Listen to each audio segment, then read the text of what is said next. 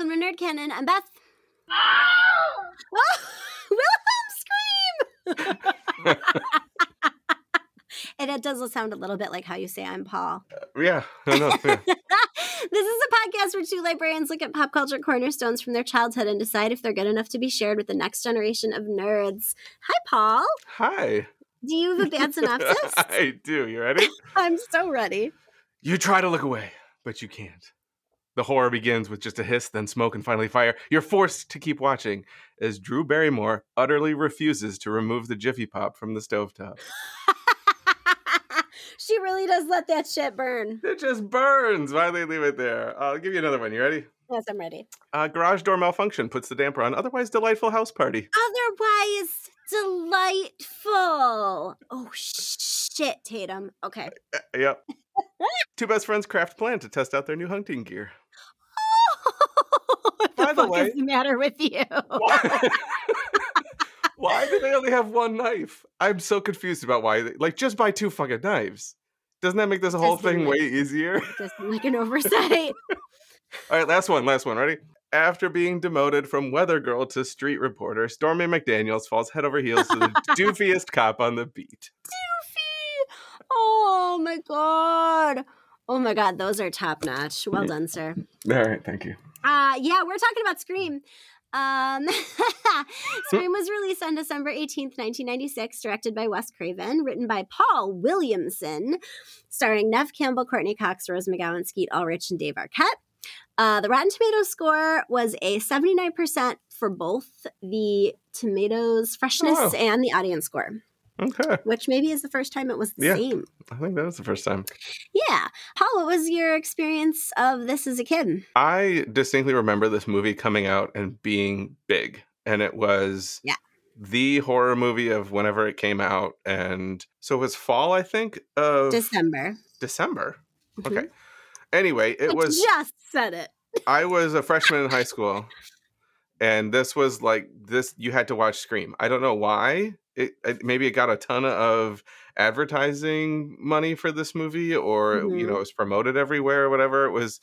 But it, whatever it was, this was the horror movie that I feel like everybody needed to see at that moment in time Right. um huge release i remember seeing it i haven't watched it probably since then i don't think i still remembered a lot of this movie eh, specifically all the meta stuff that they do about Yeah. horror movies right and we can talk about more as we get into it but I, I don't have a specific memory for this movie mm-hmm. it's just the fact that it was it was a huge release i feel like it was just huge. It was a everywhere huge thing. so you have something more specific than me I do. I I tried to figure this out because sometimes I I doubt myself, but I was yeah 15 or 16 when this came out and I remember seeing this at the cheap show. We've talked about the cheap show before. oh yeah yeah yeah So that would have been not like right when it came out, but when it went, you know, after it left the major Yeah. theater and went i to don't the know cheap that i saw it show. in the theater Because I feel like I might not have been like old enough or whatever, but Yeah. I like they definitely don't give a shit in the middle of the day on a Saturday at the cheap show.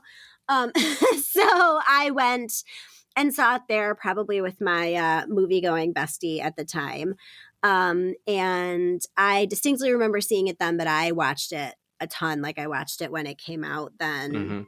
on you know on video like as you know i'm like a huge horror movie person so i've probably seen almost all the wes craven movies more than once so i definitely watched it a ton and i but i haven't watched it in years and years um so i was super excited to watch it again uh because i definitely like some time has passed and so Yeah. i was excited to watch it let me ask you a question ask away I like horror, Mhm. but I'm not a big horror rewatcher. And I feel like maybe it's because some of the horrorness of it isn't horrible anymore. Like That's once you know fair, the like, the answer, or once you know the the suspense, yeah, like it's and I, so Right. I, I find that a lot of like the horror movies we do, I'm finding, yeah, I saw it once and then that was it. But I rewatch us other stuff a ton. Sure. So, like, I think some horror movies are better suited to rewatches because there's more content than just the slasher murder or just Right. this ghost Yeah. or just like so. And one of the reasons, and this is a thing in um, Nightmare on Elm Street too, which is Wes Craven, is there's a lot of humor in this Right. and satire, and you know, Freddy is funny and and ridiculous in the Nightmare on Elm Street movies, and so That By I the think way, uh, Freddy is my favorite character in this movie too. and so that's Wes Craven. yeah, so I I do feel like that's maybe part of it. One of the horror movies I love to rewatch is the movie The Ring because the Mm. atmosphere and the music and the movie is just so visually pretty in the moments when it's not super scary. Like it's a good rewatch. I don't know. The colors are Yeah. beautiful. Like so I think some of them lend themselves better than others. that's true. Also, you mentioned going to the the R rated movies when you're underage. Did you ever get carded at the movie theater, Beth? You know, I feel like that's a plot point in a lot of shows and movies, but I don't really remember it. I do remember hearing tale. Like I do think I knew Mhm. people that got like turned away, but I also wasn't going really conspicuously. It was maybe me and one friend. I also Yeah. had the kind of friend that would like say we were going to watch like Mighty Ducks 3 and then sneak us into a different theater. Right. So- Well, that that happened a lot. You buy a ticket for some G-rated thing and just Right. walk to the other theater Which in the place. And scares happened a lot. me because I'm like a goody two shoes in that way, and it would make me nervous. But if you're with someone who's more confident, you might you might let it slide. I had a group of friends that went without me one time, and they ended up seeing, I think, Flipper, because they Fucking they Flipper. bought Flipper tickets and tried to. get I forget what they were even trying to get into, but got got told Sure, they were very trying to sternly. sneak- yeah. Like, yeah, I did get. We got carded one time at at the theater. Like, actually, can I see your ID to make sure you're old enough for this Oh, R-rated that's movie? funny. So, So if you're trying to sneak, you want to go back to the mid '90s cheap show because there was one sad teenager working at the front and one bored middle-aged and they man did not care. getting no. you popcorn, and that was it. And they didn't give a Mhm. shit. So it was poorly attended and very very light staffing so there was much more room for hijinks Yeah. i feel that i maybe did like two or three movies in a row one time i would Yeah. Oh, never yeah. Steal movie time i'm that's allegedly you wouldn't steal a movie. i would never You wouldn't steal a car. no probably not that so anyway Yeah. uh, I have some. I have two trivias and a lie for you. I'm ready. I, this is gonna go so poorly. I know I mean, so little I about know this. that these are that great. okay. So, okay. The screenplay was originally titled Scary Movie, but was renamed after the Michael and Janet Jackson hit Scream. Uh, Wes Craven said that his favorite scary movie is Halloween. And the effects team created over 50 gallons of fake blood, which is composed of corn syrup and food dye. Oh, I have an immediate reaction to this, Do tell. and I'm not. Now I, you're gonna. Oh, geez. So my immediate reaction is I feel like number three was a, a trivia thing from Nightmare on Elm Street, and you just like ported Just it over to reused this movie. Oh, I wish I did that. I do think I had a fun fact about the blood. there wasn't. There was gallons of blood used in that movie, well, but wasn't it, there? oh, but what I I remember, but it ended up being water in the scene with the rotating room. yeah, but it was. Oh, geez. I said a lot about blood. I say things about blood, Paul. I'm a creep. Um, I'm so a weirdo. what's the middle one again, What please? the hell am I doing here? It's uh, Wes Craven said his favorite scary movie is Halloween. Uh, I have no basis for that. I just I think you made that up. Number two is the the, the fiction. You're right. All I did. I did. I did. So um, it got should some weird niche, like strange thing that I've never heard of. The first favorite scary movie, That, right? that's right. Well, Yeah. no, not niche necessarily, but like Frankenstein. Um, Oh, yeah, okay. yeah, all of those like were some of his favorites. So I watched. This will come as absolutely no surprise to you that I um, watched about seven behind the scenes uh, things uh, for this movie, and so one of the things was they went around and they asked a lot of the people on the set, a lot of the like um, crew, a lot of the cast, what some of their favorite movies were. Uh, but I will tell you, Wes Craven has said his top fives are like Frankenstein, The Bad Seed, uh, The Exorcist, Texas Chainsaw Massacre, Hmm. And then Alien, which was more. Oh, modern. really? Okay. We should put Alien on our list. But both Jamie Kennedy and the guy who plays Kenny said that Halloween were their favorite, which is great because when we get to Who's it, Kenny?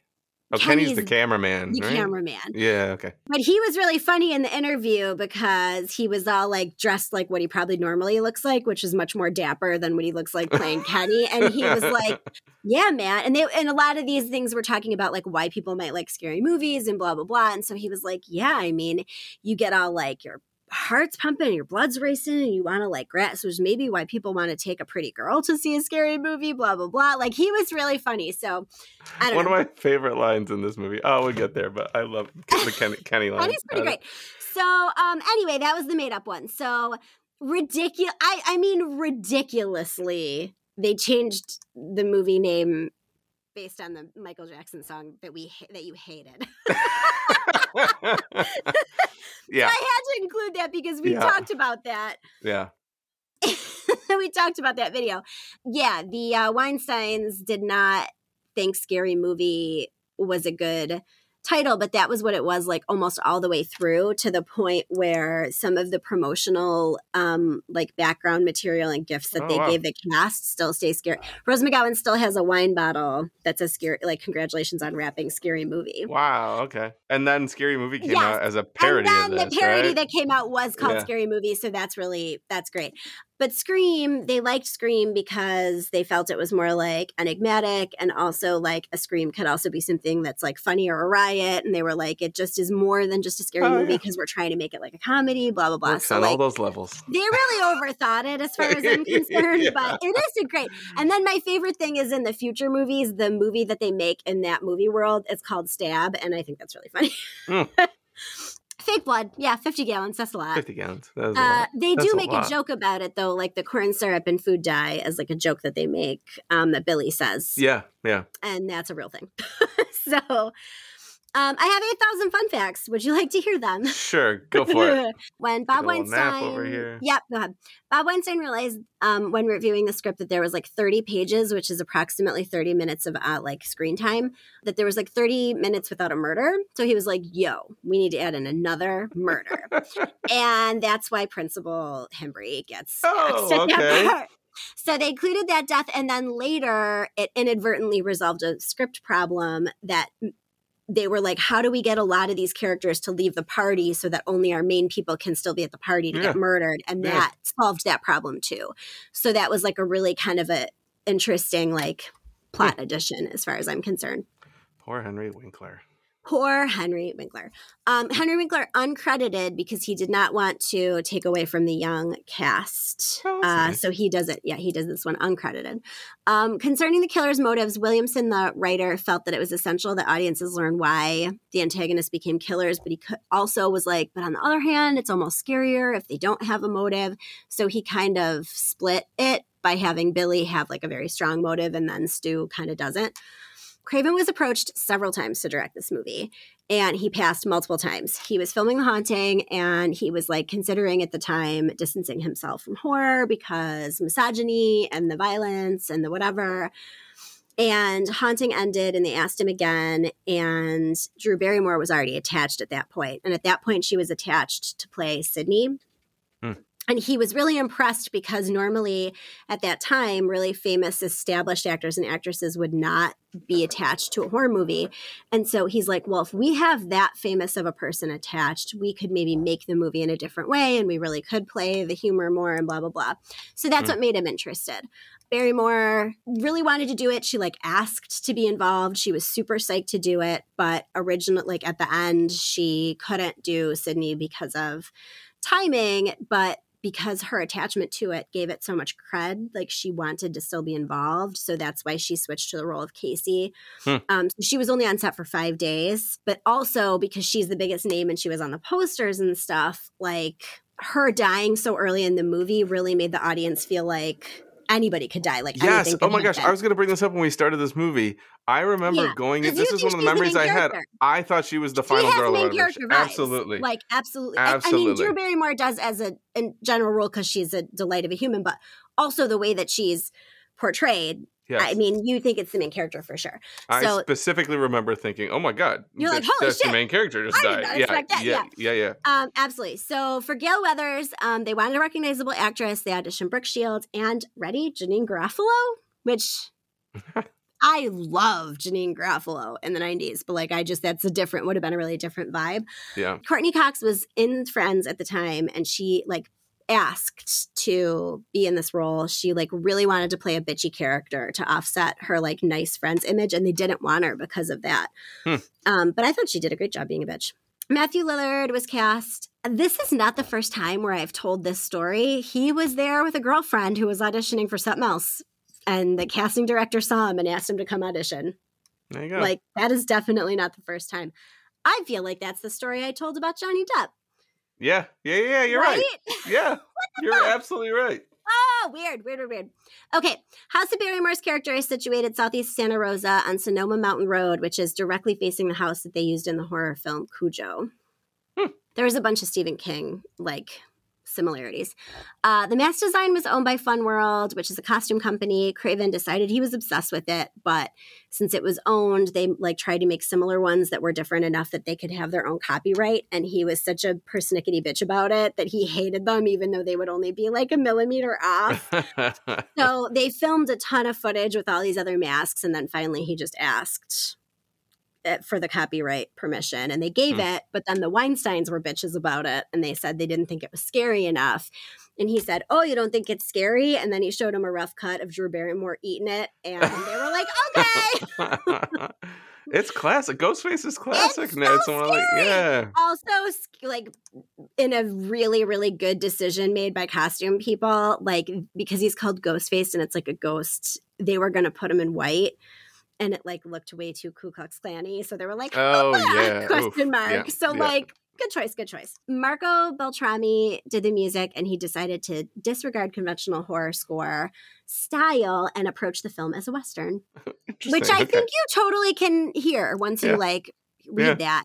So Sidney Prescott's theme titled Sidney's Lament features female choral arrangements expressing sorrow concerning the character's situation. He says that the voice spoke for her. Um, and it was one of the most haunting parts and it goes in all of the Hmm. movies that comes on when she comes on. They had to fight super hard for an R rating uh, as opposed to an NC-17. They had to redo What would get them an NC seventeen in this? um, the, the guts, blood. moving Yeah. guts, Oh, like guts. literal moving intestines. Uh, Steve. So yeah. Okay. so the opening scene was the most difficult. They required all sorts of cuts based on intensity, and finally Wes Craven just started lying, and he was like, "This is the only take I have. Like I can't. Yeah. Right. I don't know. Right. And let me tell you, I watched the making of. That's a lie. Uh, there Yeah. was a lot of takes.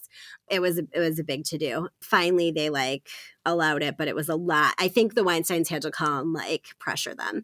Hmm. So, and it was all gore based, obviously. So the party scene near the end of the film runs for 42 minutes. It was shot over the course of 21 days because it could only be done from sunset to sun up. Oh yeah, yeah. And after it wrapped, the crew had t-shirts made that read "I survived scene 118" Uh, because it was like the longest night in horror history. They said.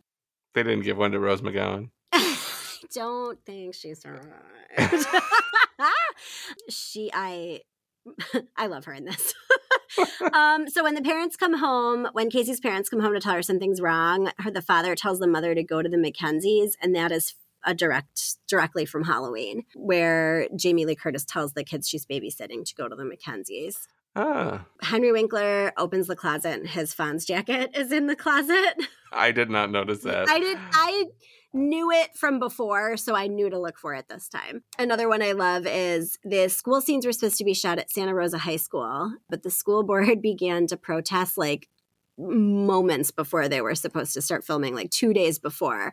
They thought they were doing a comedy, and when they started to really see like how gruesome it was and they the conversation that they have around the fountain where they're all talking like live her alone they were like mm, no we're not we don't like it and they protested and they had to find another spot like they already started filming and they had to find a spot Hmm.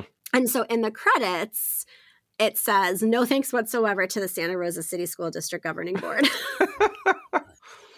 which i think is just really good Yep. so that's great. And then um, Wes Craven's the janitor, which I already said, that's wearing the Freddy outfit. So the scene where the killer is sneaking up on Randy, where he's going, "Look out, Jamie! Look out!" So that's like funny because he's Jamie too. Like he's talking to Right. Jamie Lee Curtis, but he's Jamie.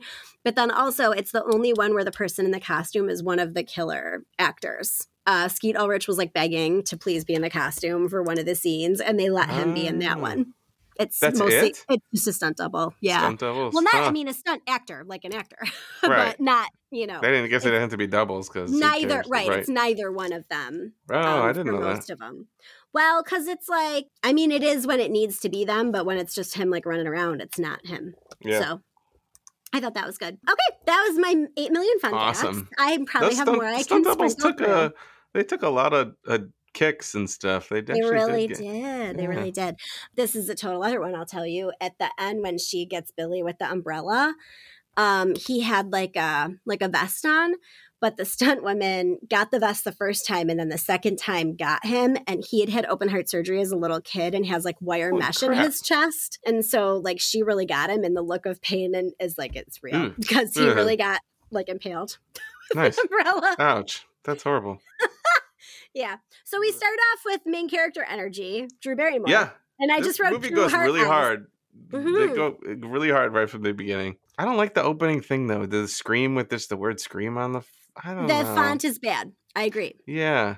But this opening 13 minutes of her and the phone call and the running and the like that is an entirely entertaining movie beginning middle and end all on its own. Yeah. Like, Yeah, it really is. So fucking good. It's so scary. Yeah. The wig, the sweater, her lips, she's so sweet and so beautiful. Like, and she's so cute at first. Do you remember a time before fucking cell phones when you would get wrong numbers like kind of regularly and you wouldn't think Yeah. twice about them? Yeah, And was about too. sometimes- Oh, go ahead. Sorry. Oh, sometimes somebody would call twice because they wrote down the number wrong. Right. Yep. Or they thought they don't. You didn't know like if you dialed it wrong or if Yeah. you wrote it down wrong, so you'd have to call twice and be like, oh, Twice. "Oh shit, Yep. sorry." Absolutely. Yeah. Absolutely. Also, do people still do prank calls? Is that still a thing? I don't think so with cell phones. Kids We of used, to, I used to today. do prank calls like all the Hey, time. we fellow would kids, tell Yeah. us if you do prank calls because we used to do the children. fuck out of prank calls. Right. I don't think dial it's as- numbers. I don't, I don't think it's as um as like easy to do or as fun to do now because there's like caller ID and shit. Yeah. No. Like you would call from your home phone, and sometimes for some reason, sometimes the prank calls involve looking in a phone book as though you couldn't come up with a number on your fucking own.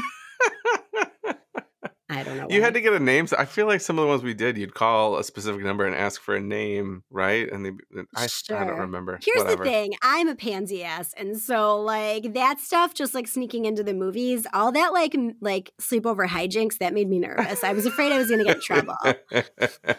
Um, so that's not to say I never did it, but I didn't, I Right. didn't want to be the one talking. right. Somehow I was going to get in trouble through the phone.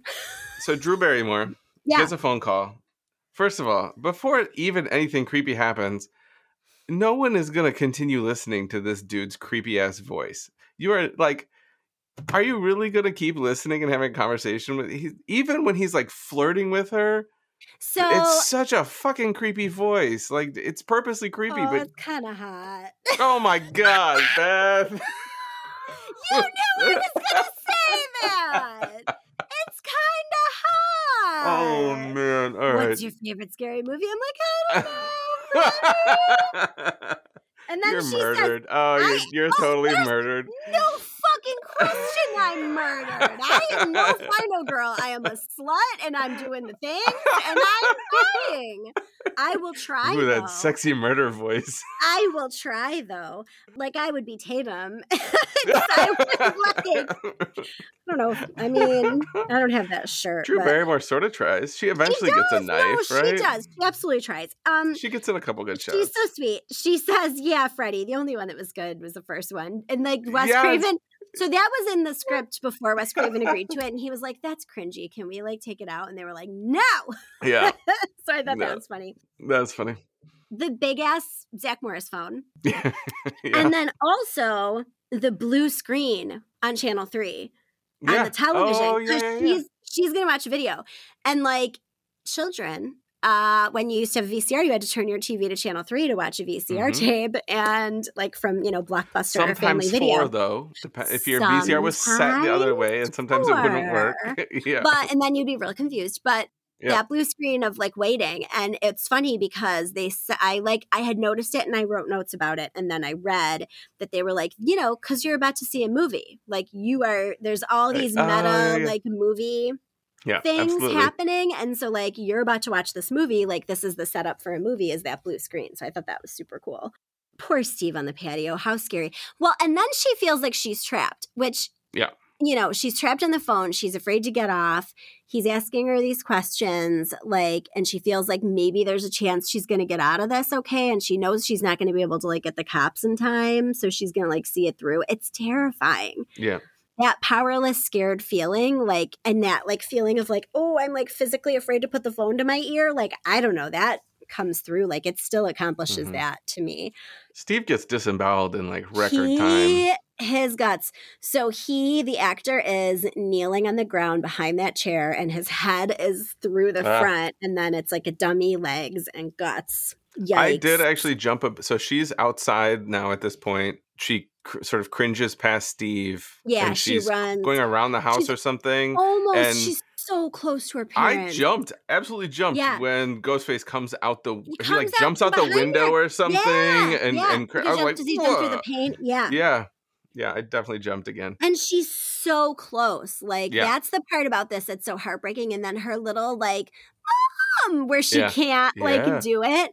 And they're so close. And then the the mom, like that mom is in it for like 0.3 seconds, but she fucking owns that. Mom, my baby. You're like, oh my God. Like Right on the phone, Even- listening to even as a your daughter kid, died. Oof. like before I had my own kids, I like felt that in my Yeah. soul. Like that woman sells that moment. Also, but what does the dad think? I don't understand what the dad is thinking in that moment. So they've just listened to Drew Barrymore get murdered on the phone Right. somewhere in range of the cordless phone, right? They know sure, that she's that nearby. far. So he's like, okay, wife, you turn around and go back outside by yourself. I'm going to close the door and be inside. I think he's like, go get a phone somewhere. Like, go find another. I guess, why would you just Well, send her out by that was it. yourself? That was the thing back in the day too. Like before cell phones, if your phone was fucking up, you had to literally go to someone else's house that had a phone. Right. Like you had to go to your neighbor's house, and these neighbors are not close. He shouldn't have sent her out alone. That was a bad impulse, but I, I agree with you. I don't know. But yeah, she pulls the mask off before he dies, so she sees the face. hmm And I just I I remember how nuts that was because she's so famous and like Yes. you just totally think she's going to be the main character, Yep, and then she Absolutely. I remember just it. being like, what? Wait, Yeah. what happened? and you're like, movie holy over? shit, Yeah. is, is the movie over? So so crazy. So we've agreed the credit, like the title card, is not great, but that's this is the same scene almost as Nightmare on Elm Street. yes. He where comes they're to the walking. window and yeah, yeah. yeah, yeah. Oh, where they're walking, but also in Sidney's bedroom because it cuts to Sidney's bedroom, and they're Oh, yeah, yeah, yeah. yeah, Sidney's Coming in the window. coming yeah, in the window. Um, absolutely. and like, let's not let's not sleep on the fact that he looks like Johnny Depp's little brother. Like they look like the fucking same person. And I don't need to get into it, but like, what kind of name is Skeet? Okay, like I'm just Skeet Ulrich. Ulrich. Ulrich. rich. Ulrich. Yeah, Skeet. I don't he know. seems fine. I don't think he's problematic. If he is, I'm so sorry. I don't think he is. He was in uh the new Archie show, Riverdale. It just like, makes he's still around. Skee ball. Skeet. Yeah. Or skeet shooting. Makes me think of that song.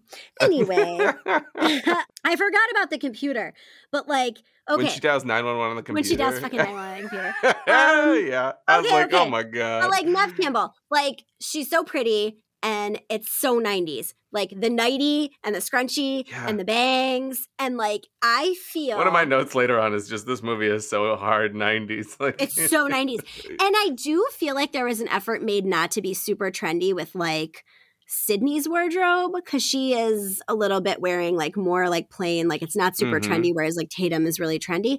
But this is going to sound uncharitable. We talked about this when we talked about um, Nightmare on Elm Street that like Heather was like a little bit frumpy done up, but like Neve Campbell is very very pretty girl. And I do feel like she they dressed her a little frumpy here, like the like the weird the night nighty and the boxy shirt shirt. Yeah, Yeah, there's a lot of yeah, like yeah. boxy shirts, and she really is like so beautiful.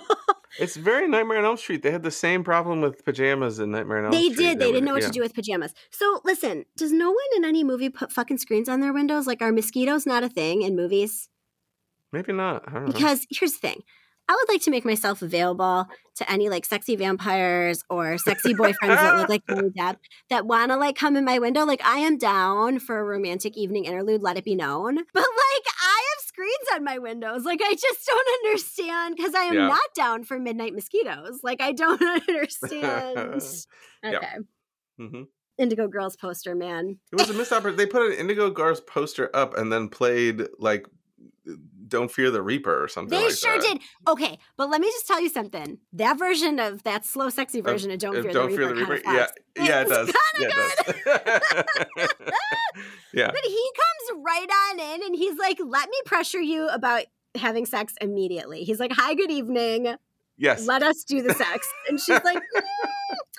Yeah. Which is like a real hard sell because he's very, very good looking. but she's not ready. And he's like very like kind of broy about it. Like it's not a cute look. he it's it's like that later in the movie too. But he's a, he's clearly a psycho, right? I mean, well, like, I mean, he ends up being the murderer. right, right. So, we kind of like I- right, like that's not the worst thing he does. right. it's like give her shit about doing the sex. Um, That's the fastest. He's there. What does she? She like. Does she offer? Does he ask for some like on top of the clothes stuff or he something says like we that? could maybe just do. I would never dream of breaking your underwear rule. Maybe just some on top of the clothes stuff. And so then they're like for three to whole seconds. cut down the back, and then she's like, "You gotta go." But then she flashes the boobies, which good Uh, on you, yeah. girl. Go Okay. for it. How about some PG thirteen? And he goes, "Huh." hmm So then we're in Woodsboro, like town, like we're going to school. The That again, Nightmare on Elm Street. They're walking Yes. into the front of the school. That's what I was. I was just jumping ahead a little. music is so good. Like the interludes where they're like doing the montage of like the Mhm. cameras, the news vans showing up, the kids walking into school. All of those scenes where the, there's like the cut and there's usually just kind of like pointless filler music. I feel like this music is so good. Like there's such good like tension and stuff. So when I read in the facts that it was like modeled after westerns, I was like, well, that like kind of makes sense to me. I Yeah. can't say I'm like a western expert, but it definitely feels more purposeful and like tension building. I feel. Yeah if you ask me my least favorite genre, I would probably say Western, except when it's like in uh, imposed on something like space westerns. Sure. I'm down for. That's I awesome. haven't really like, like, watched that, that many. Remember those Saturday afternoon TV westerns? Like, No. uh, here comes Gale Weathers in her chartreuse suit Yeah. and her Yeah. very shiny pink lips. objectively, chartreuse is the best color. She looks fucking great. Like she looks amazing. Uh-huh. Um, and Tatum is so hot. Like Rose McGowan is so hot, and I did not recognize her with blonde hair. so she dyed her hair so that she would look notably different from Sidney, hmm like for the contrast, because she is a brunette actress. Um, I think currently her head is shaved, but she's so hot. Whatever. At one point, this I think is a little bit later when they're like on the porch talking, but she, at one point she's wearing a cropped jersey that has the number 10. Was that familiar to you? Because that is what Johnny Depp wears in Nightmare on Elm Street. Oh man! Oh, that would have been a great one. Here's That's the thing. good- She picked that shit out. I watched an interview with the costume people. Huh. She picked that shit out. Like it wasn't even necessarily on purpose. And they were like, we don't honestly know if she knew what she was picking or not. Like, I would like to give her the credit for it because I think she's really smart. But Huh, that's cool. Here, I have, I have a, a, larger conceptual question for you. Hmm. As I was watching this, and I was thinking about Nightmare on Elm Street, and we we watched that not too long ago, and Hmm. the, so. I was thinking about how horror movie wise, the the big bad in Nightmare on Elm Street, Freddy has like superpowers, right? Um, Sure. He's doing supernatural stuff, Sure is. and in this movie, theoretically, it's just a couple of high school kids, right? no special powers whatsoever. Just crazy. But do you think like the power, the magic of they have like the power of filmmaking. They have like the power of camera angles. Like that they are all of a sudden not present. They have this uh, ability to just like vanish because the camera They turns do- around. They do that very specific like horror movie thing where all of a sudden they're behind you when they were in front of you before. Right, Like Michael right, right, right. Myers, you never see move. Like he never moves fast, but then he'll be like right. in another spot. Is that what you mean? Yeah, like I'm just thinking of times when they and and some of it might be explained by the fact that there's maybe two of them well, and that's like in the I same going to ask place. Yeah. oh, all of a sudden, you know, there one of them was behind and one of them's in front, and they have both things covered. Like- so you think it loo- looks like they move really fast. Well, you don't know it's two of them. right. You're like, holy shit, how did he get around there so fast or whatever? right.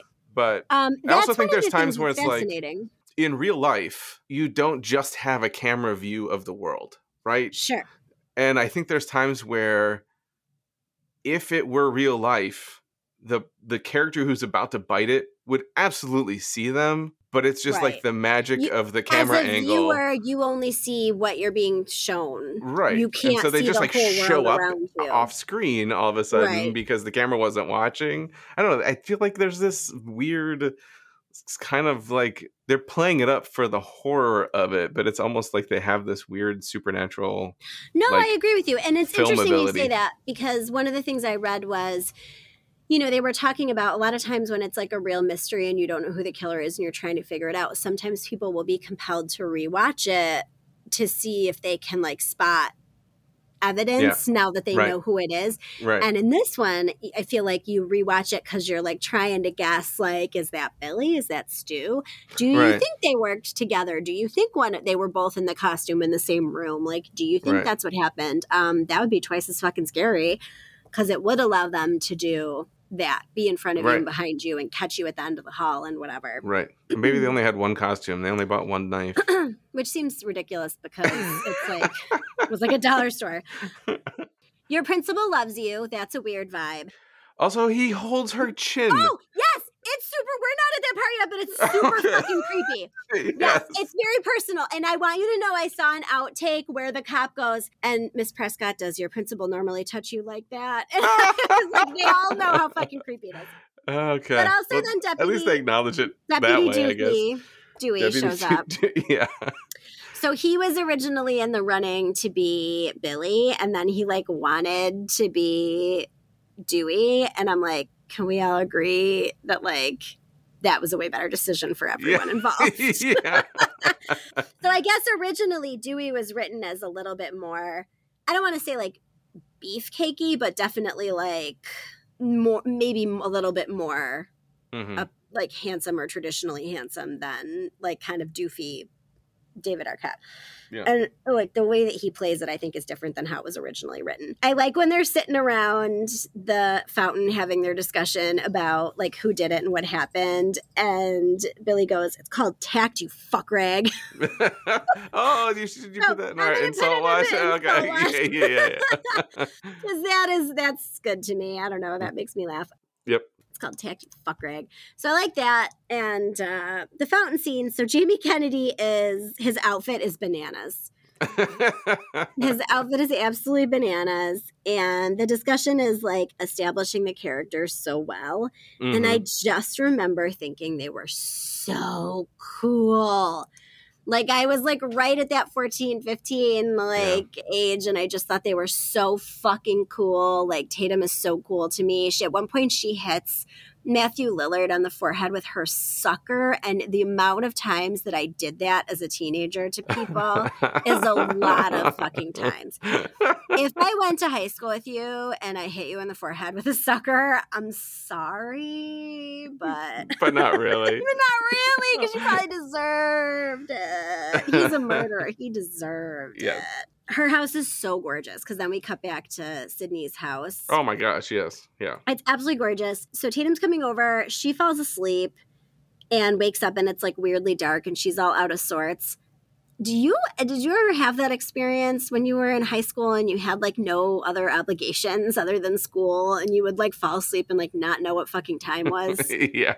I Yes. remember that vibe of like I was home alone a lot as a kid and a teen. Like my parent, I was often alone, and I remember dozing off, and especially like in the warmer months when you had the windows open, and then you'd wake up and everything would be blowing, and it would like have gotten cold, and the, and it was very disorienting. So like something about that when she wakes up and she's nervous and Tatum's late and the phone call, like something about that to me Mhm. it's a real feeling. Like it's a real like feeling that I remember. So Tatum's on the phone. The line that they got the absolute most crap about was uh, Tatum's penis line about Tom Cruise's penis and all the right moves. oh, I'm just no, like, you okay. Wait, Penis. this is where she says it's stupid to go running up the steps. Mhm. So she thinks it's Randy.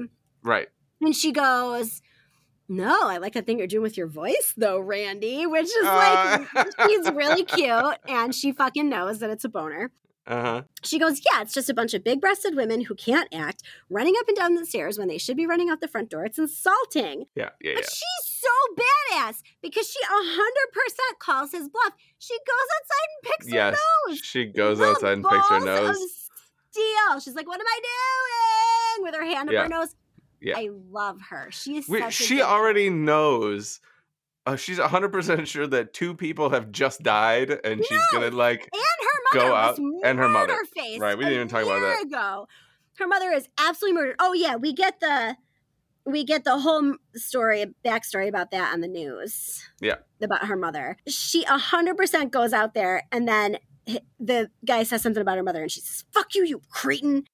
Yeah. This is where too we this is like I feel like this movie messes with the tropes as it's poking fun at and like you get this silly like horror movie spoofy sort of energy but also it's terrifying Right. and it, it sort of plays with the tropes like when she's walking through her house there's very much this scary I just remember thinking there's this scary swell of music you expect something to Yeah. happen and then nothing happens And then she goes outside and she's like, "I call your bluff. I'm gonna pick Or- her nose." Like, well, even before that, she's Oh, walking yeah. through, and it's the camera shot of she opens like the closet door, and it's that shot of like her in front of the door, and then you're expecting she's gonna close the door and somebody's gonna be behind Oh, it, sure, sure, and there's nobody there. Or the the shot they do where it's like she's walking through the house and the camera's following her, and Mm-hmm. it's that shot in horror movies where then, of course, someone is following them, but it, nothing happens. It's like all But those then- just fake outs. but then like a little bit later, that absolutely happens because she closes Yes. the door and he's behind her. And he's So I have- behind. yes. I have to tell you, so I this is like my hundredth watch. I made handsome boyfriend Justin watch this with me, who who was on Sandlot episode with us. He watched this for the very first time with me when I watched this for the Which notes. Which is insane to me. How which he is like that's what he was like. I don't know why I never saw it. And I was like, well, you have to watch it with me. So I do have a couple Justin first watch notes in here, and so you know he's already surprised that Drew Barrymore bit it right, and then the door closes and he's behind her and he goes, "What? What the fuck is this movie?" like because he thinks she's gonna die now. Like, yeah, yeah, yeah. Oh well, that's perfect though. That's exactly Right? Like, yeah, So like, but it was just so good. So I wrote a couple of his quotes. But so yeah, she runs upstairs. She tries to call nine one one on the computer, which whatever. And then Billy quote saves the day. Oh, but his phone. the Like- phone drops out like a fucking gun. Like, he, that- like imagine now. Here's the if question. somebody is this like cell phone drops out and they both look at it like it's this super incriminating thing like oh my god you have a no cell phone phone.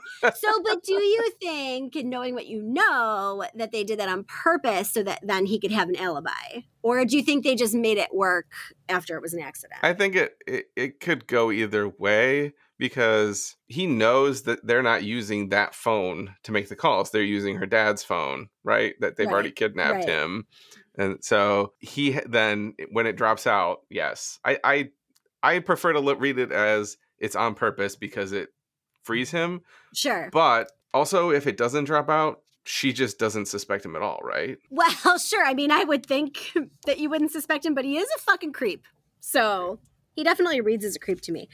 Um, and he never like seems that innocent. After he's like, I can't believe you're still you still like think He it's me. And I'm like, well, you're walking innocent from the around. You're walking Mhm. around like it's you. Yeah. That's why. Yeah. So then Gale fat shames Kenny, which isn't awesome, but she's so mean, and you're like, oh wow. Uh, so then we find out the dad's missing. There's Dunkin' Donuts product placement. Yep. Okay, and then like here's the thing, like respectfully, very respectfully, Tatum's boobs look great. They just look great. Like Where are you in this movie? I don't know. oh, I'll tell you where. They're coming. They're at the fucking station because then they come out and she says, "I'll send you a copy," and then she beams her in the oh, face. oh yeah, yeah, yeah. Bam, bitch went down.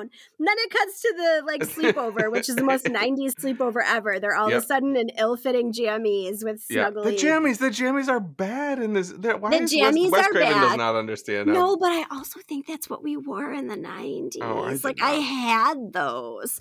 Um and they have like ugly bedding and they're Did like you have two beds in your room just in case of a sleepover? So I had two beds in my room at my dad's house, but not Eh. my mom's. Eh. No, when I had a sleepover there, we just jammed in the same bed. So then the killer calls where she's at Tatum's, blah, blah, blah. And then we see the cotton weary background, like news. So I thought that the like way that they tell us about Sid's mom in that case, like I thought that was really well done. We get like Yeah. snippets of it on the news. We get snippets of it there. Gale fills in the rest of it when she's talking to her. Like, I just thought that was kind of well done because a lot of times they would, I feel that that background might be like done more clumsily. hmm I also think that they do a really good job of casting suspicion on like all the people in this they movie, do. and even to the point where you could make a reasonable like. Did the principal kill people? He has that whole scene with the, The scissors and stuff. The principal looks guilty. The head chief is got the same boots as the killer. Like Right, there's yeah, a yeah. lot of like casting Doofy. suspicion. Doofy Doof- looks. I mean, it's not nice, but it's true. then we get to school and Linda Blair's there, and she says the people have a right to know.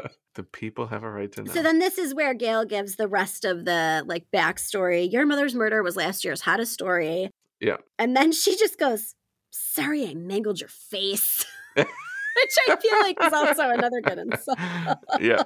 I hope you're putting these in the notes. Yeah, yeah, yeah, yeah. Uh, Courteney Cox's highlights are are so 90s. Yeah. Yeah. She's like, I could save a man's life. Think about what that would do for my book sale.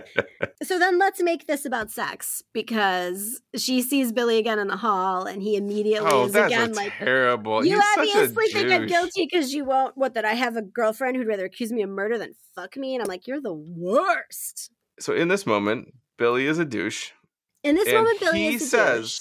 It's been a year. You should probably get over your mom. He doesn't say, but he expresses, You should says, be over your mom's over- brutal murder. It's been a whole year. It's the same thing as my mom leaving my dad. She's Are like, we "It's- supposed to feel sympathy for Billy at this moment? And then I feel she like goes- it's characterized as like Billy. Is he, we should be sympathetic for him. I'm like, clearly he's an asshole. Like oh, what? Oh no, he's the worst. And then, you know, Tatum had just bonged what's his face on the forehead with the sucker and said stupidity leak. And so then she is saying to him and she's all flustered and she goes, It's it's your brain leaking? My mother got murdered. Yeah. yeah. No, oh, and yeah. then the whole bathroom thing. So the whole bathroom scene where she overhears those other girls talking about her. First things first, one of those girls, probably the main girl, was Skeet Ulrich's girlfriend at the time. uh, important. And then second, they like there was much discussion about like cutting that scene but they kept it in because they were really trying to hammer home the like town gossip and like the story about the Mhm. mob and the Yeah. like all of that. So they kept that in. And then we get to like so th- this is also where the Fonz threatens them with scissors, and then Yeah. where Dewey and Courteney Cox flirt for the first time. awkward flirt, flirting. Right. So, but like Yeah. what happens is that is cut is that she gets attacked in the bathroom and she goes to the principal and then they cancel classes. So they don't like show that part, but then Mm. classes get canceled. The janitor's dressed up like Freddy and then Winkler bites it because it's been too Yep. long without a murder. There's a solid Ricki Lake reference in there. That's that's a nice Oh, yeah. evergreen reference. Where do you come up with this shit? Ricki Lake, you're pathetic. Nobody remembers who Ricki Lake was anymore. I do. yeah. You've you totally skipped over Henry Winkler investigating and and Fred the janitor. No, I said it. his- Fred the Oh, okay. janitor. Fred the and I also saw a really incredible outtake of Wes Craven as the janitor, like mopping and then falling in the mop water and just like prat falling to the ends of the earth. So that's worth a look up. Yep. And we go to the, the movie rental store, right? We go- go, we to The absolutely Yes. hopping rental well, place. so no, because first Tatum, Tatum and Sidney are talking, and she says, "You know, you can only hear that Richard Gere dribble story so many Oh, times." yeah, that's right. I forgot about that. Another evergreen reference. Yep, yep. Um, but then we go to the video store, which yes is bumping for some reason. I mean, I don't remember ever remember the video store looking like that, but Oh, I do. yeah, I not, used not our video to store. pretty much every Friday night we would walk to the local st- video store in my neighborhood, and um, it was always pretty full. Uh, but everybody's there because they there's a curfew, so they have to watch a video Right, because they're that's home true. Yeah, and true. they only have the cable. So, or maybe not even the cable. So Right. Jamie Kennedy yells and everybody looks at him. There's a lot of like him and Matthew Lillard back and forth in this movie, Mhm. which is a good combo for me. Do you think Sid would go out with me? That's like not more than once he says that. Yeah. Um, but then he explains the formula for the first time. Mhm. So this was really unique at the time, and it actually always bothers me. This is the thing that bugs me every time I watch like a zombie movie where they're like, "What are these things?" And I'm like, "You fucking know what they are. Like you fucking know what they are." There's eight. you exist bajillion- in a world where You that a particular where you- thing has never happened in fiction. Like, You've watched a zombie movie, like you just have. So I like that they are talking about the horror movies in Right. this one. I mean, that's obviously part of the shtick, but I that's part of the reason I think for me that I love it so much because I love the scary movies. Yeah, red herring about Sidney's dad, all of that. And then we show a lot of boots because we're trying to show that everybody has the same boots as the everybody has killer. boots. There's only one boot store in this whole town. Only one boot one store, and they boots, all one wear steel-toed black boot. yeah. And then at some point we see litter from Kenny's truck and it's reduced fat chips, which I just think is very 90s and maybe also because Gale called them fat. Like we're not Yeah. going to stop eating chips, Right. but we will Right. get reduced fat. um, all these kids are rich as fuck, right? Because they all live in giant mansions. They do. These houses are insane. This house that they're in at the end has an upstairs with like a stairway that you go Yeah. up, and then there's a landing, and then two stairways go off to either side, right? Right, Because right, right, the, the, the end chase thing. Yes, Yeah. yes, absolutely. So yeah, now we're into the infamous last 42 minutes, scene 18. It's 118. Yep. They, uh, it's super weird that like Dewey and Gale go to the party together, right? Like it's a weird date. Uh, because they're also way older than these kids. That's what I'm saying. Like what? Yeah. he's no. 24. She's So- got motivation. She needs to plant the camera, She right? wants to plant the camera, but the whole But- thing is weird. and he's a doofus, so and she also like those girls are like flirting with her, and they're like, "Oh my god, I love your show," and like she is totally getting off on that, and like I, he's uh, like, "I'm here with her." the the set like extras for this those girls who are kind of against the wall Mhm. are- they're not a good it's just it's too much they're What's too much about them? they're like overacting oh, they're sure. they're yeah they're not They're great. trying to there's like a reason they're not the in a sea leads yeah I see. I see Yeah. what you're saying. i think one of them's wearing overalls maybe Oh, probably.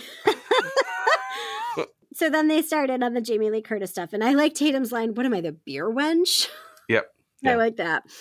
So Courteney Cox sneaks the camera in, and then Tatum, also wearing chartreuse, it's the greatest in- color ever yeah, is in the garage scene. So again, she fucking thinks it's Randy too. hmm hmm And but like the thing is they never actually put any real suspicion on Randy. Just the girls think it's Randy because they think he's Right. kooky and they're not. Here's why. Because they're not afraid of Randy. yeah And so they want to make it be him because then they cannot be afraid. Do you think? right yeah he's very So- harmless But like she's also brave as shit. Because I'm gonna tell you something. If I saw that motherfucker in my garage and I knew bitches were already dying, I would shit myself. And Yeah. she's like, cut Casper, that's a wrap. Like she's fighting. She Yeah. gets full ass cut with the yeah knife before she's afraid. right And then she almost makes it out the cat door. she almost Yeah. That's like not how garage doors work. But No, I, I wrote the same thing. There's no way uh, your garage door could lift you up and then yeah, but kill you against the top of it. I, there's no way. yeah. Oh, can I be the helpless victim? Like all of that tropey bullshit that they talk about there, like it's so well done and she's so tough. And she does great until she gets stuck in the door. Like she does beat him back. She throws the bottles at him. Like she does a Mhm. really good job. I, I- Um, so here's the thing I don't like about that. She is. This scene goes on for a long time, and maybe we can chalk it up to alcohol, but she is crunched in the garage door for like a long ass part. She dies close to the beginning of this whole Mhm. party, and people are like out and about. Does no one ever go back for beer?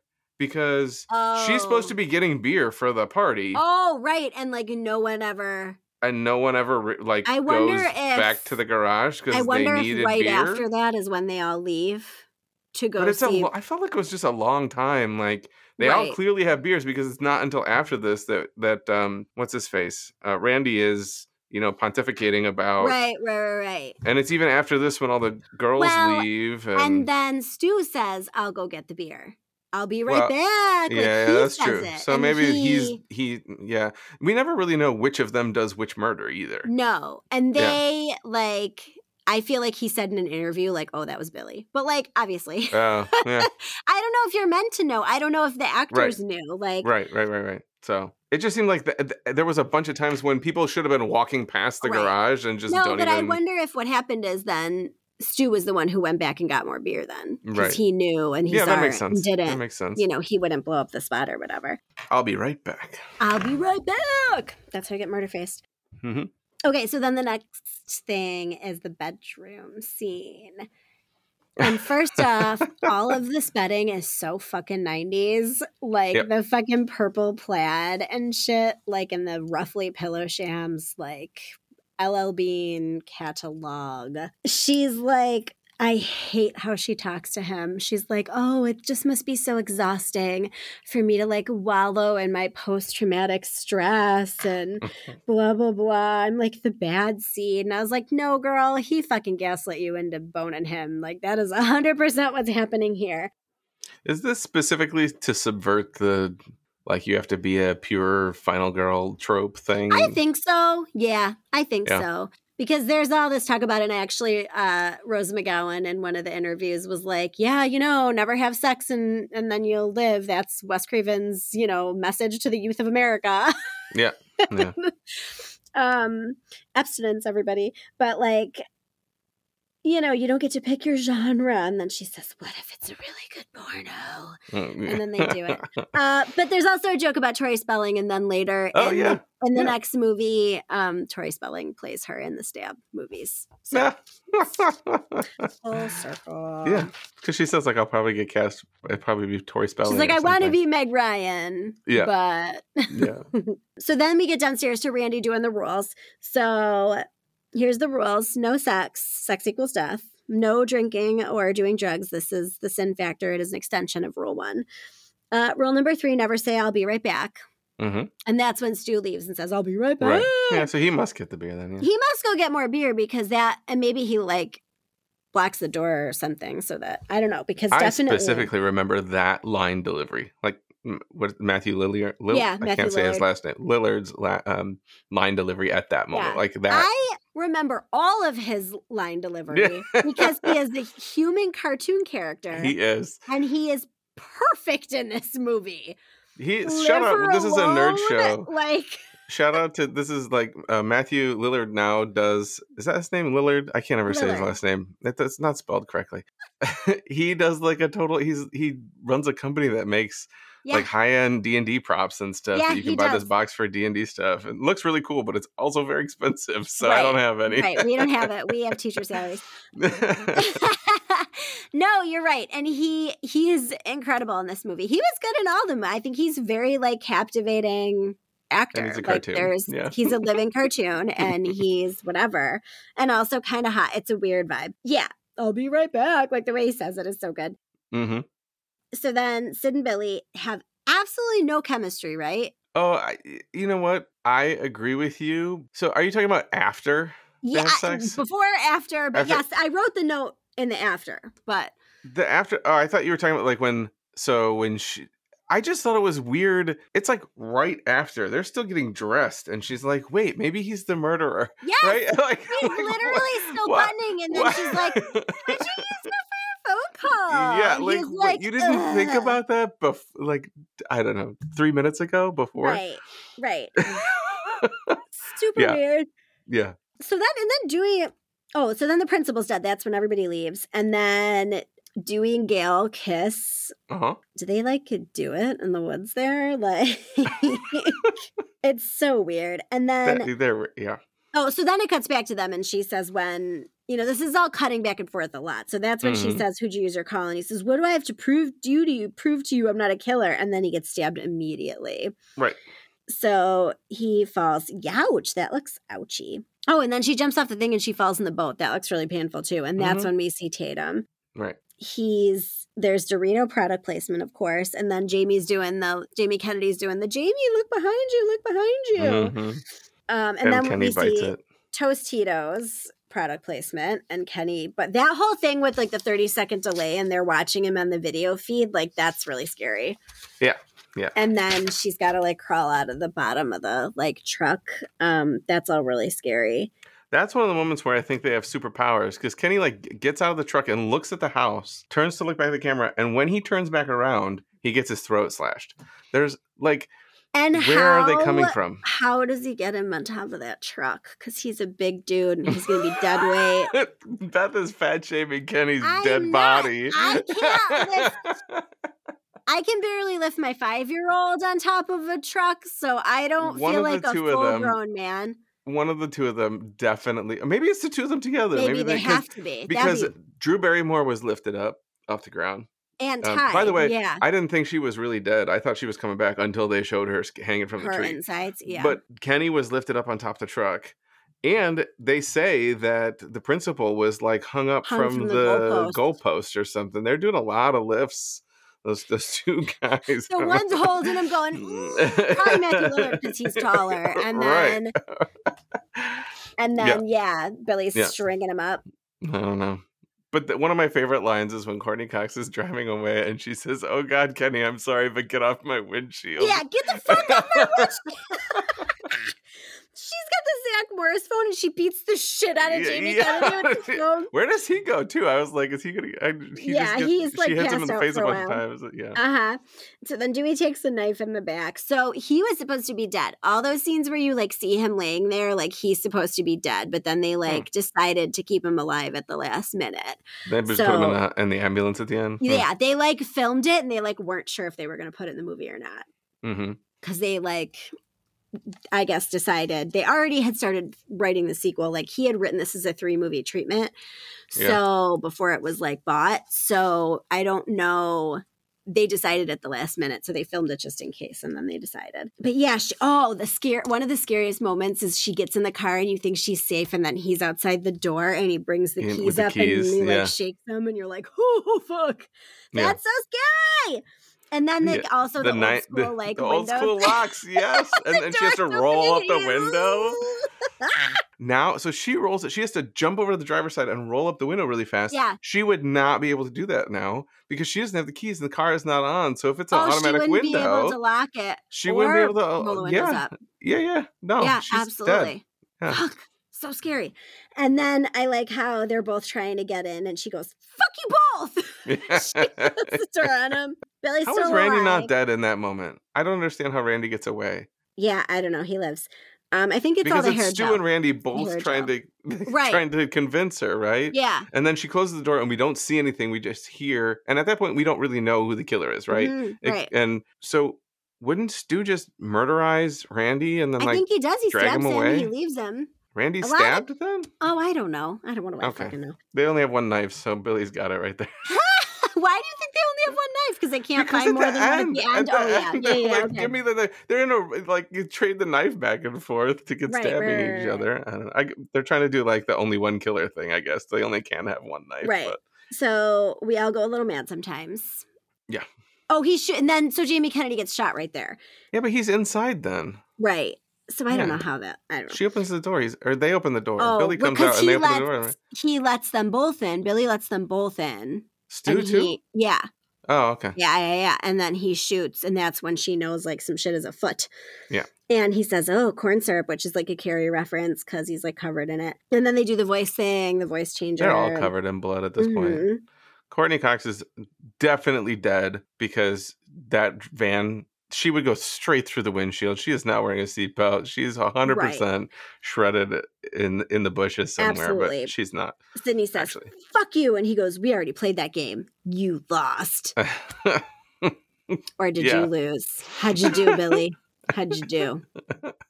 Yikes." We'll never get away with it. Tell that to Cotton Weary, and then he go. Matthew Lillard goes, "It was fun." Mm. yeah, Um, all of his, literally every one of his deliveries. So then here we get the motive. It's scarier with no motive. He calls the mother a slutbag whore. hmm I watched all these screen tests too, and his screen test was this scene, and it was fucking captivating. And he's sitting in like a sweater in like a chair, and like Huh. somebody's yeah. Yeah, he really acts the shit out of it. Yeah, your slut mother was fucking my father, and my mom moved out. Yikes. Made you have sex with a psychopath. All the slut shaminess here. Yeah. Not a cute look. yeah. Not a cute look. And then Matthew Lillard says title watch. Oh, yep, It's a scream, baby. yep. I think he does a really good job when they start stabbing each other. Matthew Yeah. Lillard is like he's really good at like slowly dying from Yeah, blood loss yeah. or whatever Feel the a little woozy here. yeah. I say it's a thing that has stuck with me and that I sometimes say. Yeah. yeah, man, the stab stab is no good. So then the dad's in the closet. It's your mom's anniversary. All of this, like, it's all crazy. Houston, we have a problem was ad libbed. They realize they can't find the gun, and Gale Mhm. Weathers shoots that. That's a good moment. How's this? The reporter that was left for dead in the news van comes too. But then he, like, fucking knocks her right out, right? he does. Like- He does. And then the one of the best ad lib lines of the whole movie is, "Oh, my mom and dad are gonna be so mad at me." yeah. It's real good. Yeah. and then here comes the umbrella stab and the TV Why on does she the put head. the costume on? I don't I don't why know why she she put the costume costume on. but like the fucking TV to the head The reminds TV to me the of. Death by Stereo from Lost Boys every time. I always Yeah. had a thing for you, said in your dreams. I just, it's so good. so This- good. I never thought I'd be so Randy who happy has- to be a virgin. Because he's not dead, right? Yeah, Because he yeah. gets shot and he just like Yeah. jumps up there. And he is he the one who says this all played out like a scary movie right at the end? Somebody Yeah. says like literally this played out like a scary him, movie. he's He telling this is the moment when he's gonna the- sit back up, right, and he and he does. does, and they shoot him in the head. and the mo- then so then it's like the dawn, and it's the aftermath, and the music is so good again, where the Mhm. like helicopters flying, and Gale is doing the story, and she's all bloody Mm-hmm. and shit, and like it's just so good. Yeah. I don't know. Yeah, yeah. I think it's so fucking good. So this would probably be the time when we would segue to talking about our verdict, but we have a special uh, treat for you guys today. We interviewed Deborah Eckerd, the set designer from the movie Scream. So she wasn't able to join us for the whole episode, but we have an interview with her that we will share with you guys now. Okay, hi everybody. We are here with Deborah Eckerd, the set decorator from the original Scream film. Deborah, thanks so much for joining us today. Oh, nice to see you again. Yeah, we're so happy you're here. Um, so for everybody listening, can you tell us like the main role of what an art department, the set decorator, does on a film? Um, yeah, I guess I'd say um, I always tell people if you were in an empty room, we'd put everything in it. Basically, we bring in all the furniture. We do if we're out on a location, we bring in um, whatever's needed out in an exterior location. So um, the construction would build the set, and then we'd put everything in it. And do you do personal homes? Because I could use help. Uh, I I have gotten roped into that occasionally. I'm sure that's a hazard of the job. yeah. how okay. much how much freedom do you have to like pick all the different stuff that you put in there? Um, well, we collaborate, you know, with the the director and um, and producers. Everybody gets involved in it, um, even the DPs. So it's kind of a collaboration. It's a team effort. So the designer will um, come up with the um, overall design and the look of the film, or and then we work with them. Um, we'll go out and we'll. I don't know if you want to use an example from the film, but just creating the mood and the atmosphere and also whatever's related to the character that happens to be in that particular scene um, you get to know about their personalities you want to add that to the room as well Oh, sure, that um, makes sense. or wherever their environment is i don't know if you want to know a little bit more i don't know if you want to pick something that we worked on um, to get into what we do So, for example, like maybe Sidney's bedroom, like Mhm. in the movie, you know, I, I mean, I've very noticeably there is an Indigo Girls poster. So, like, how much of how much of like the bedding and all of that, like, Yeah, everything. The room was empty. We came. It was a location. It was a house, but we came in and we changed everything to kind of go along with the character. And now, of course, at that time, it was like, well, you know, who's popular. And also, when we go and we put things like you mentioned, the Indigo Girls, we have to have that cleared. They have Sure. to want to Mhm. be in the movie. A lot of times in movies, like a scream movie, a slasher movie. A lot of people don't want to be part like you a product like Coca-Cola wouldn't want to see their product out there while they're killing somebody. So it was it was really difficult trying to get things cleared. So we're lucky we got the Indigo Girls to say yes and put their poster on. Yeah. wall. So oh, that's interesting because I read yeah. there were protests for some of the locations. Um, yeah, there, the Santa Rosa High School was already established as you know one of our locations, and Mhm. at the last minute, the parents they found out what the the nature of the film was about and the parents of the school protested against that and thus when the principal made the deal with wes craven they weren't aware of this. So um, they protested and they had to at the last minute go out and find another location for the high school because they banned them from shooting there. So that the board the board stepped in and you know the principal made the agreement but the board stepped in because the parents were opposed to it. They didn't think the nature of the film was right to promote that in a school high school kids but right. ended up in sonoma and it was all good. But um, yeah that was a that was a little bit of a glitch in the filmmaking yeah. I bet. you mentioned like not having uh coke you know on screen when there's a murder happening. Do you do you get told oh, we need to have this product placement in this scene somewhere do you have to put stuff in different places? Like no no um when it comes to things like that you know the product wants to be it's free advertising for them in essence so they want to see their products. We have product placement people that we work with and they'll say well you know like we, on this show we have a, a peloton bike the, one of the characters they're into working out. So in the apartment we have the peloton bike that's promoed because that's part of the character's thing. He likes to work out. So it products like that you know a lot of times they'll say hey we have all these products. Where can you use them and I said, mm. well, I have a bedroom and I need this, or I have a bathroom and I need toothpaste or something. And so a lot of times things are slipped in that way. But they have to read the the um, the product. They they want to read the script. They want to see where their product's going to be shown before they allow us to use it.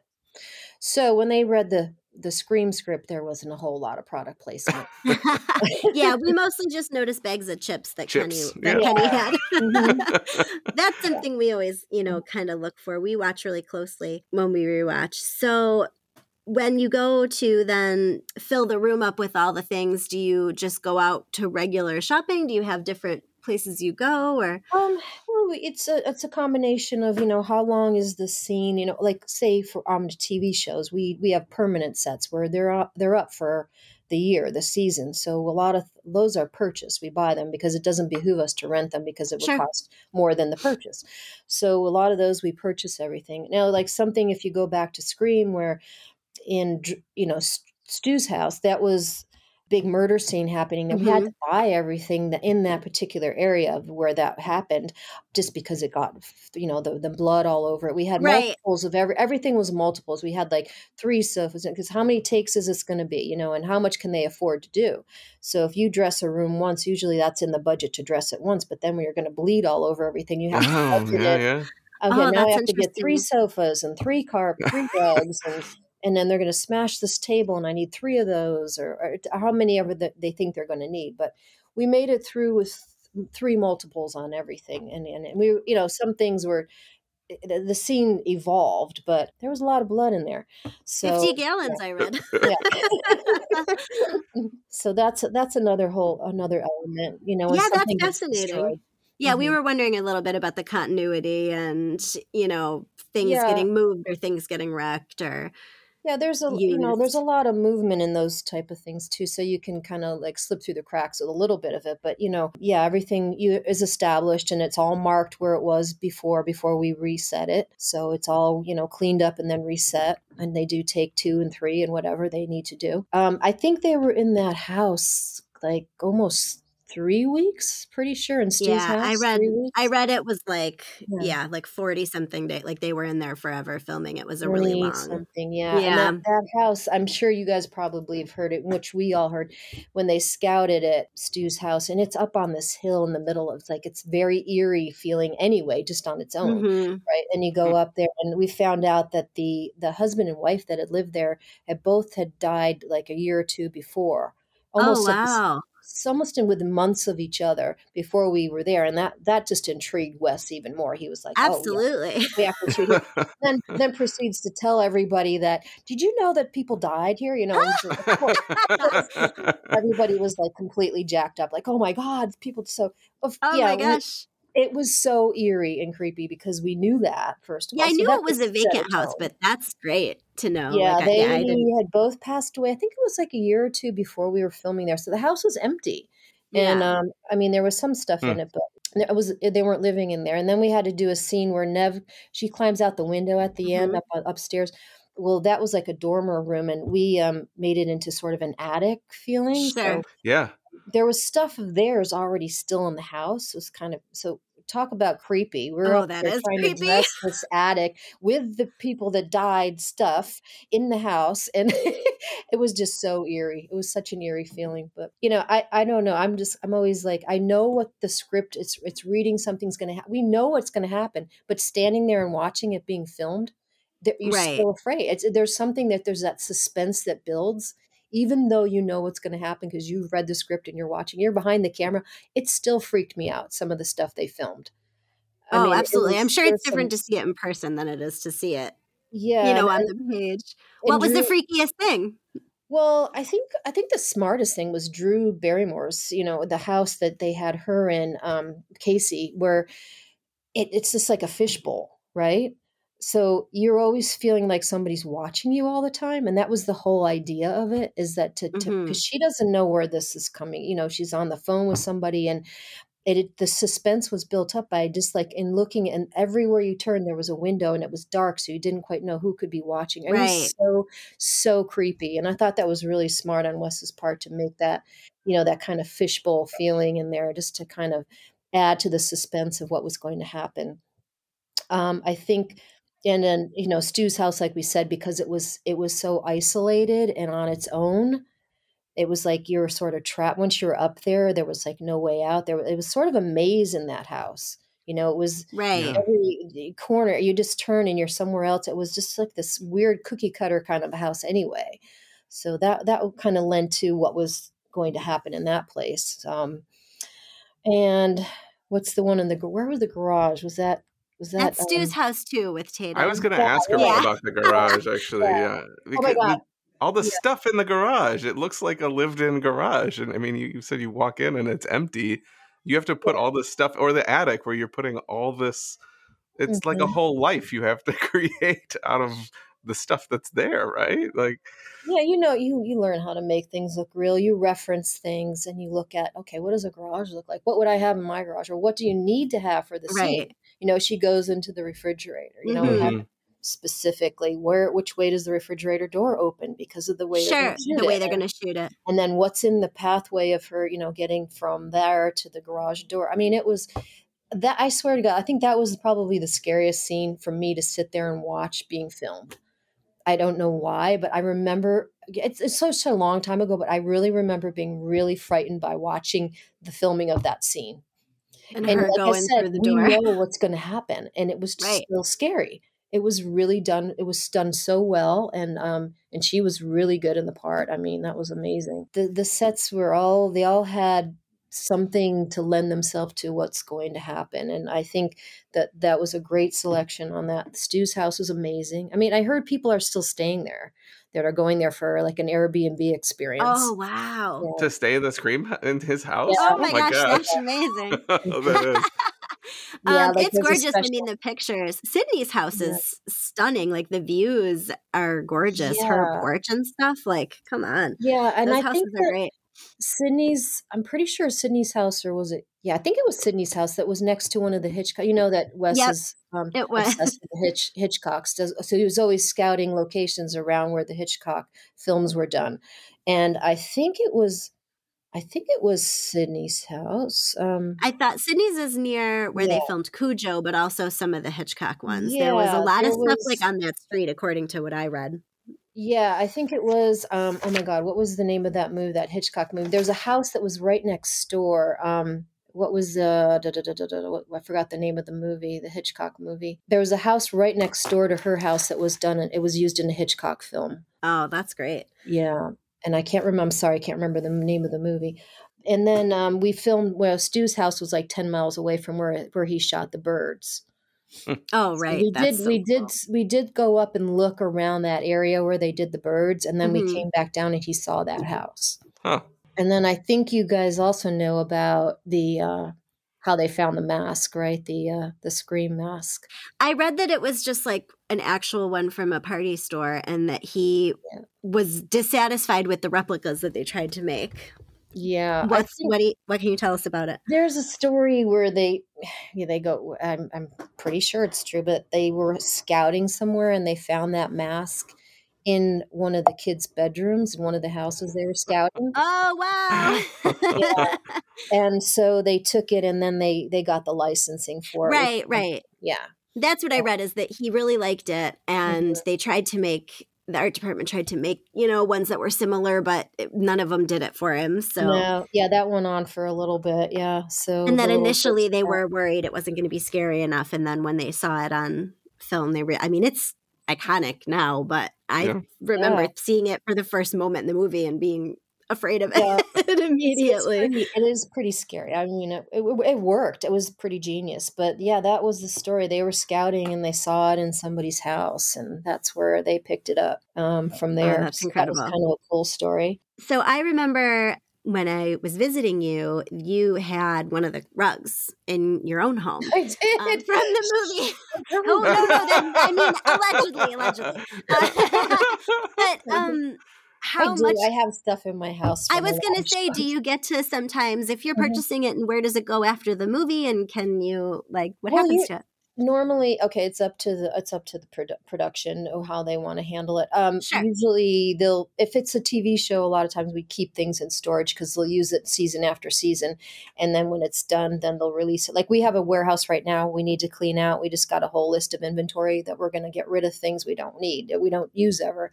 So um but on a on the end of a movie usually what they'll do is they'll have um, an asset list of items and then they'll sell it for half price or some things get given away Sure, that makes sense. just get rid of this so yeah it has to go somewhere or sometimes they want to keep things like there were certain things that they wanted to hang on to but you know Right. not really any of our set dressing for that they nobody really hung on to anything from that Right. Oh, that's fascinating.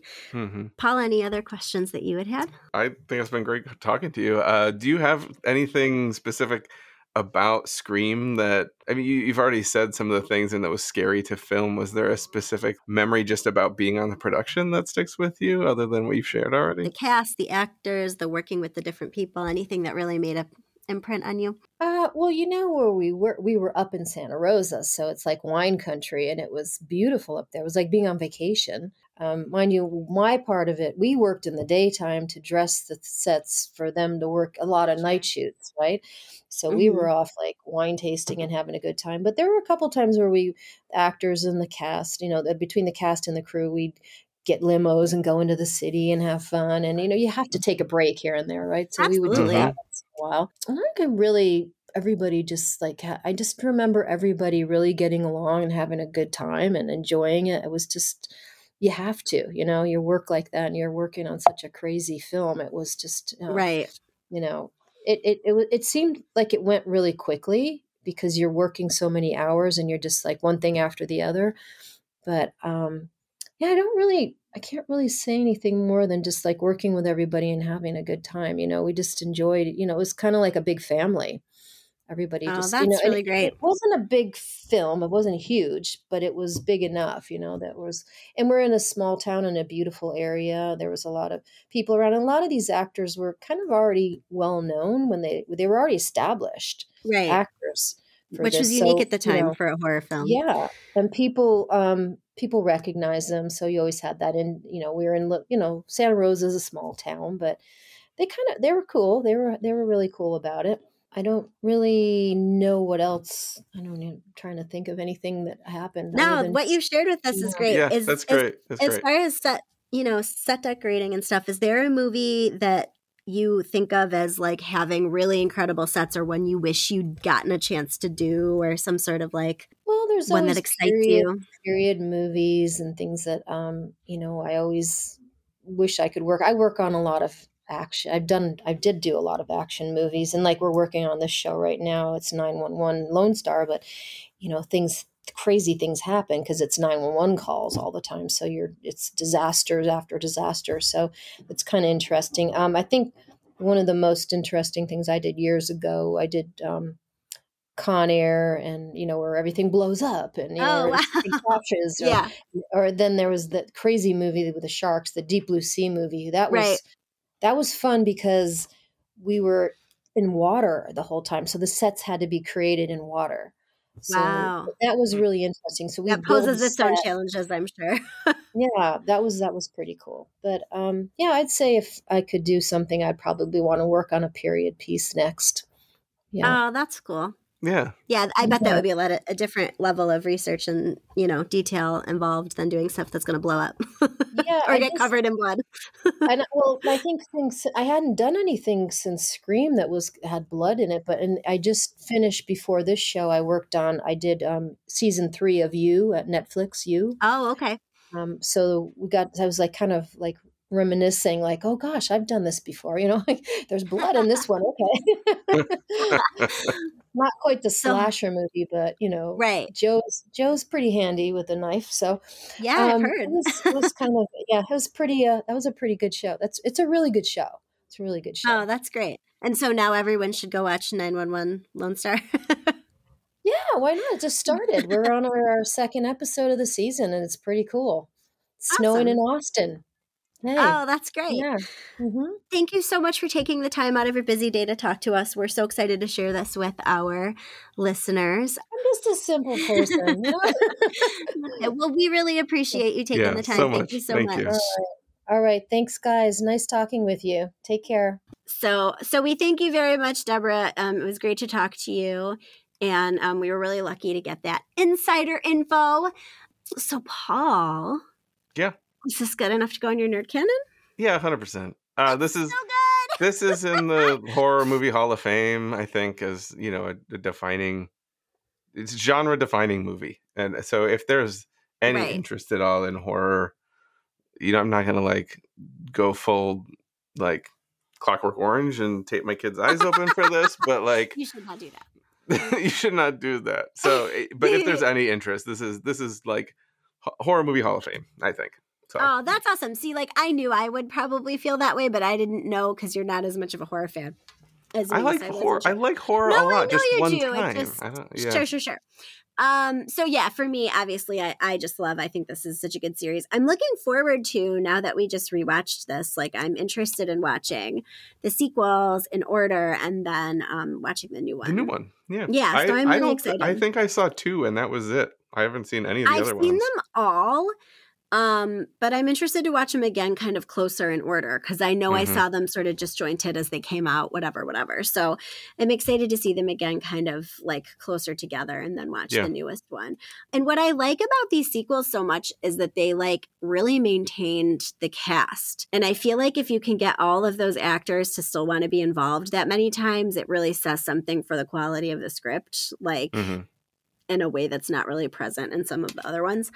Um, So yeah, so I I'm excited. I really liked this. I It's hope my kids also- like scary movies as much as I do. It's like 25 years later. And right. Scream, and Scream, it's five. Scream Five is coming out. Yeah. like that's crazy. It's crazy. I'm yeah, I'm really excited to watch it. So maybe that's something we could do Patreon adjacent. Mm-hmm. Yeah, if you enjoyed this, including our special interview, there's even more cool shit on our Patreon. So you should check us out at patreon.com slash nerdcanon. Thanks everybody for listening. Thanks to Joe Costanza for writing our theme song. Find us online at nerdcanon on Twitter and Instagram. And uh, send us emails with suggestions at nerdcanonpodcast at gmail.com. We will see you in two weeks with Animorphs. With Animorphs. We'll see you in two weeks with Animorphs. Uh, we will have a special guest for that too, so I'm excited I about don't, it was a that. mystery guest. I don't even know. Mystery guest. And until next time, Keep the nerd alive. I'll be right back.